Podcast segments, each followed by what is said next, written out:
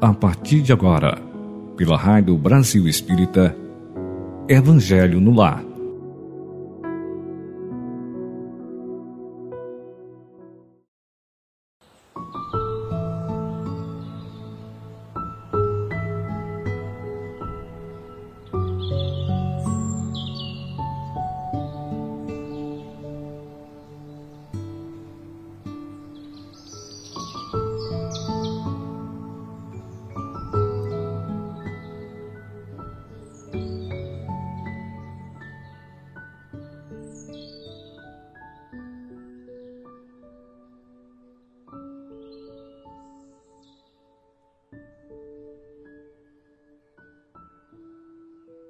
Olá, amados irmãos, queridos amigos da Rádio Brasil Espírita.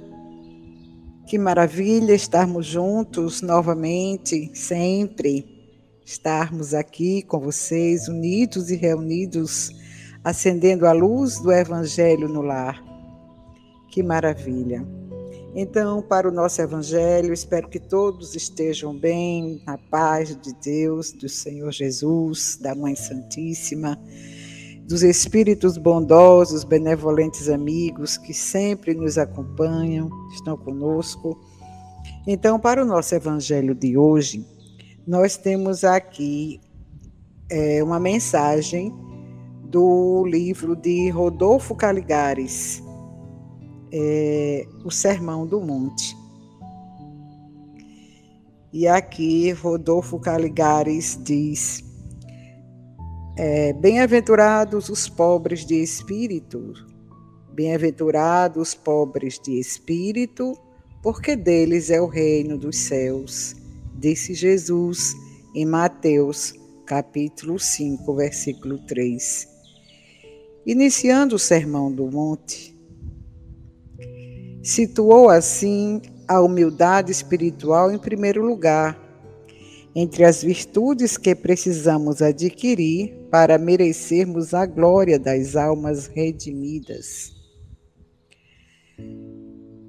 Os comentaristas, os intérpretes do Evangelho, alguns, adulterando por completo o sentido dessa máxima, pretendem que ela proclame: bem-aventurados os apoucados de inteligência, os retardados mentais, os idiotas e imbecis.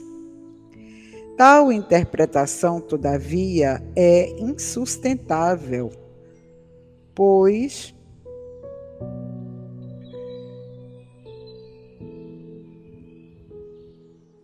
a ser verdadeira não haveria lugar nos céus para os ricos de espírito. E o próprio Mestre, o expoente máximo da riqueza espiritual que a terra já conheceu, ficaria de fora. Por pobres de espírito, na acepção em que Jesus empregou estas máximas, devem-se entender aqueles que, aspirando à perfeição e comparando com o ideal a ser atingido, o pequenino grau de adiantamento a que chegaram reconhece quanto ainda são carentes de espiritualidade. São bem-aventurados porque a noção que têm de suas fraquezas e mazelas falo-as lutar por aquilo que lhes falta, e esse redobrar de esforços leva-os realmente a conseguirem maior progresso espiritual. Já aqueles que se acomodam a ínfimos padrões de moralidade ou se mostram satisfeitos com o seu estado, considerando-se suficientemente bons, ao contrário dos primeiros, não se inclui entre os bem-aventurados, porque seja por ignorância, seja por orgulho, permanecem estacionários quando a vida espiritual, assim como tudo na natureza, rege-se por um impulso constante para a frente e para o alto. aqui, meus irmãos, essa leitura belíssima do livro de Rodolfo Caligaris, ele aqui falando, citando para nós como é que ele via e como ele vê, porque ele está vivo, né, no mundo espiritual, eu creio, é, como ele via essa palavra do Senhor Jesus. Realmente, tem muitas pessoas que acham que os bem-aventurados são aqueles, são os, os mendigos, são os, os, os, os doentinhos, são os, os esfarrapados, são os, os, os pobres que vivem é, perambulando pelas ruas, ou os que vivem nas... na, É, que são, são humildes, né? Os que são pobres materialmente falando. Quando a gente sabe, e a gente compreende aqui a palavra de Rodolfo Caligaris, que não é isso, que não é dessa maneira que o Mestre Jesus fez essa afirmativa. O sentido maior, a compreensão máxima dessa fala do Senhor está na questão da humildade verdadeira, da humildade real, da humildade que cada um traz no seu ser, que cada um consegue reconhecer e viver dessa forma, reconhecendo que o amor é a verdadeira razão da nossa convivência uns para com os outros. Compreender, como dizia Francisco de Assis em sua, em sua, sua oração, sua prece, compreender mais que ser compreendido, amar mais que ser amado. Então, ali é um ato de humildade, ali é um ato de doação. Então, o, a, a bem-aventurança, os pobres de espírito, são esses mesmo, como também diz Rodolfo Caligaris, que quando compreende suas fraquezas, suas mazelas, faz esforço, se esforça para é, ser melhor, para ir tirando de si essas, as mazelas, as más tendências, os maus comportamentos. Então, o esforço faz com que a gente mereça estarmos é, no meio, inclusos aos bem-aventura, aos bem-aventurados, aos pobres de espírito, que o Senhor Jesus falou. Do contrário, é, se permanecermos na ignorância dessa compreensão e que o nosso orgulho seja maior do que a nossa, a nossa verdade admitida para nós mesmos, permanecemos estacionários e não podemos dar um passo para a frente, para o alto, como diz aqui o nosso irmão Rodolfo Caligaris. Então, irmãos queridos e amados, após a, a leitura, a interpretação dessa mensagem de hoje, vamos elevar o nosso pensamento ao alto. Vamos é, trazer no nosso coração o nosso sentimento de amor, de reconhecimento, e trazendo para nós o nome meigo e santo de Jesus de Nazaré, o nosso amigo. Vamos dizer, junto com a Mãe Santíssima, dizendo: Senhor Jesus, mestre, amigo de todas as horas da nossa vida. És tão importante para nós. E nós não podemos, Senhor, ficar sem Ti, e não podemos nos afastar dessa sintonia, Senhor. Nós Te pedimos que nos ajude, Senhor, a cada dia que passa, a nos esforçarmos para nos permitir que em nós brilhe a vossa luz, a luz do amor, a luz da compreensão, a luz do perdão, Senhor, para que assim possamos perdoar nossos irmãos, para que assim possamos agir com benevolência, com indulgência, com caridade, para conosco e para com o nosso próximo, para com os nossos irmãos nesse mundo de relação em que vivemos.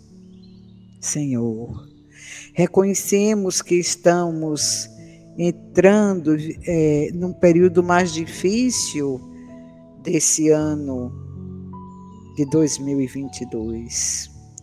É um período em que os ânimos já começam, Senhor, a se acirrarem por conta da questão da eleição. Ó Jesus amigo, vós que transplantastes a árvore do Evangelho para o Brasil, ajuda-nos Ajuda-nos a cada mensagem de angústia, de preocupação pelos nossos irmãos de caminhada com relação à questão da vida pública, da vida política, a gente possa trazer de maneira muito coerente as vossas palavras de força, de coragem, de bom ânimo, de serenidade e de paz. Sobretudo, Senhor, de perdão. Sobretudo, Senhor, de amor. Que os vossos mensageiros divinos, os mentores do Evangelho no Lar, fluidifiquem essas águas de, das nossas casas, das casas de todos os nossos irmãos que estão sintonizados conosco nesse momento, derramando nelas as moléculas, o lenitivo para o fortalecimento do nosso espírito, para que vivamos em paz, para que vivamos com serenidade e sabedoria, deixando que a vossa luz brilhe em cada coração de cada cidadão desse nosso querido Brasil, do nosso mundo. Ó Jesus amigo, derrama a vossa paz sobre os países que estão em conflitos. Derrama o vosso amor sobre o universo, juntamente com os outros avatares que formam toda uma congregação de espíritos crísticos. Ó Senhor, em Ti esperamos e em Ti confiamos. Assim seja. Então, meus amados irmãos e queridos amigos, façamos, pois, agora a leitura do Evangelho segundo o Espiritismo. E hoje nós vamos abordar o capítulo sétimo, que vai falar justamente dos bem-aventurados os pobres de espírito. E aqui no Evangelho nós temos o que se deve entender por pobres de espírito. Bem-aventurados os pobres de espírito, porque deles é o reino dos céus. Mateus afirmou e afirmou essa fala no capítulo cinco, versículo três. Kardec interpreta falando: a incredulidade se diverte com essa máxima. Bem-aventurados os pobres de espírito, como muitas outras que não compreendem. Por pobres de espírito, entretanto, Jesus não entende os tolos, mas os humildes, e diz que o reino dos céus é deste, e não dos orgulhosos. Então, por esse, por esse, esse parágrafo aqui, é, Kardec continua ainda dizendo: é, os homens cultos e inteligentes, segundo o mundo, fazem geralmente tão elevada opinião de si mesmo e de sua própria superioridade, que consideram as coisas divinas como indignas de sua atenção. Preocupados somente com eles mesmos, não podem elevar o pensamento a Deus. Olha aqui. Então, meus irmãos, o que é que nós vamos compreender? O que são esses pobres de espírito? O que são esses humildes? O que é que nós devemos entender por humildes, por pobres de espírito? O que é que nós devemos entender?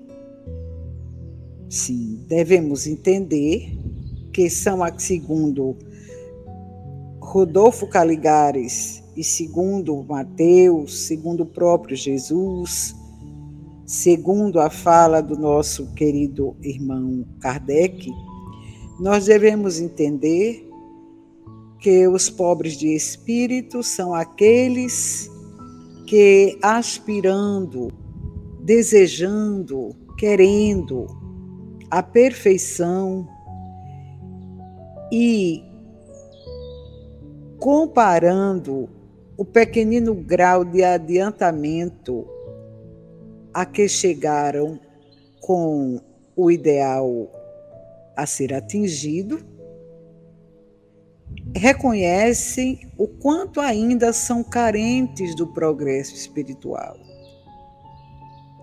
O quanto ainda estamos num patamar tão inferior do progresso espiritual.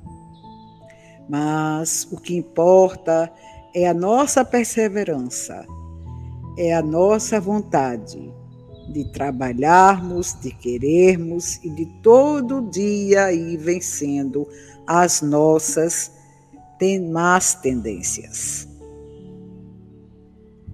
Então, compreendemos que os pobres de espíritos não são os fracos de inteligência, mas são os humildes.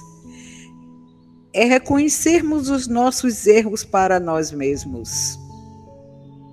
É nos olharmos diante do espelho, refletirmos sobre os no- o nosso comportamento e reconhecer, poxa vida, como sou orgulhoso, orgulhosa, como sou é, grosseiro, como sou é, mesquinho, como sou egoísta, como sou ainda tão, tão, tão medíocre.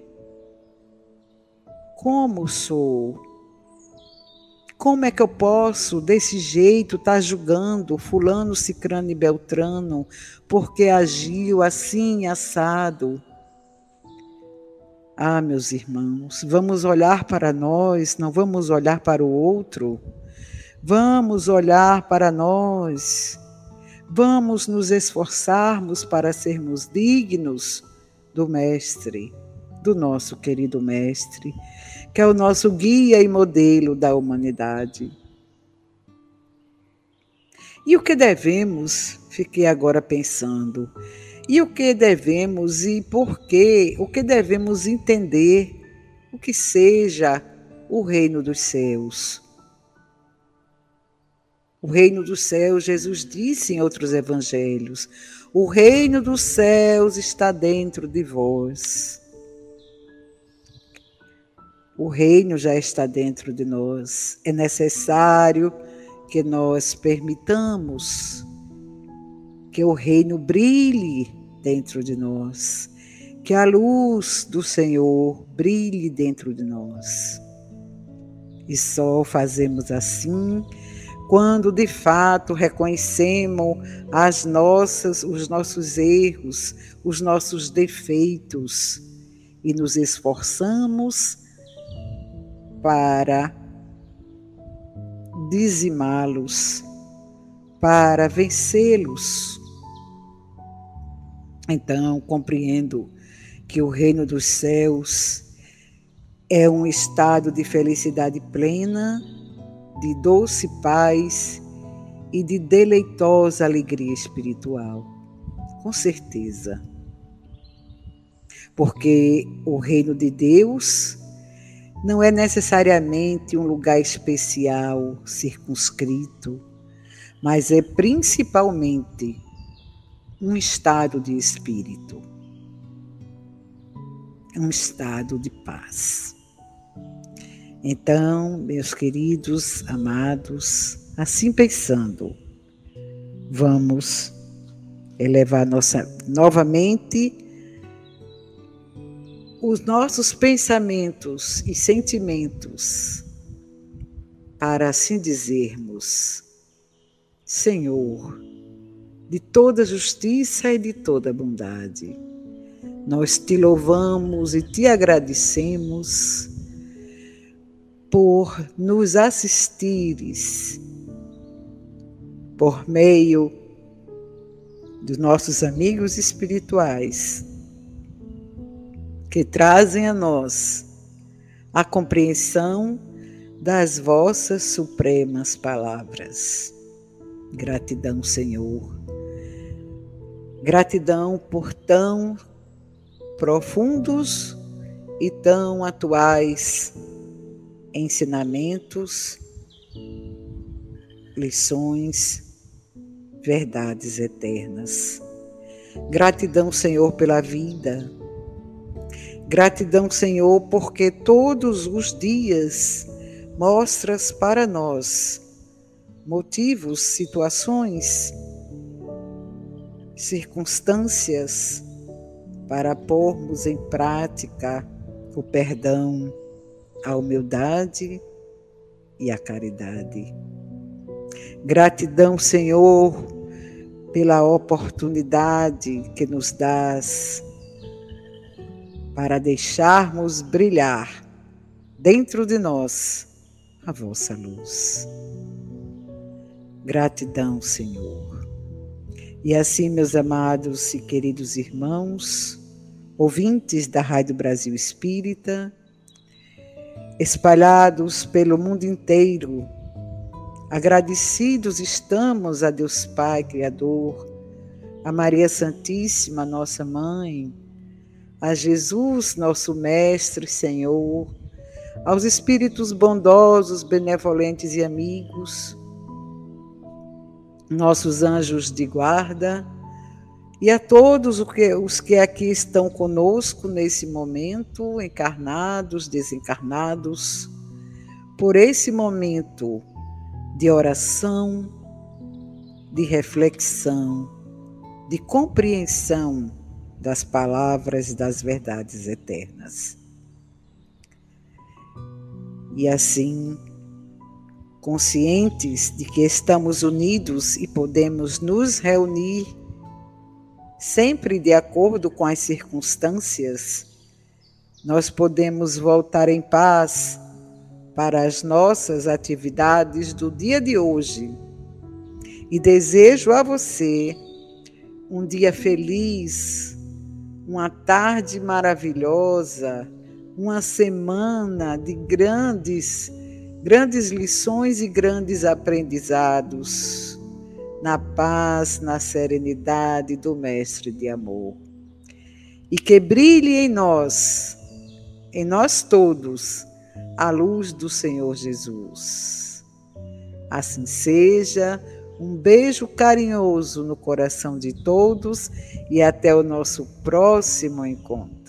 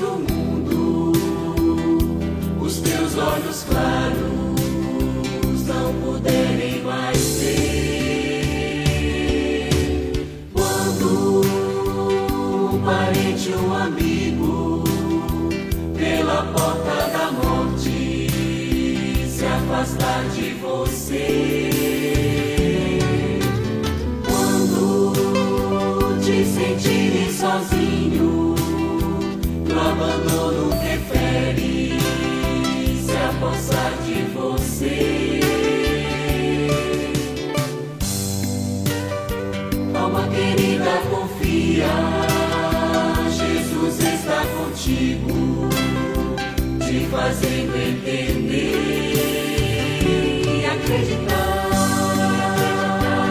com a vida mais bela, onde o dom que mais vale é o dom de viver e acreditar que Jesus é conosco, que Jesus é conosco, que existe um mundo novo, que existe um mundo novo. O Calvário é um milagre sem Calma,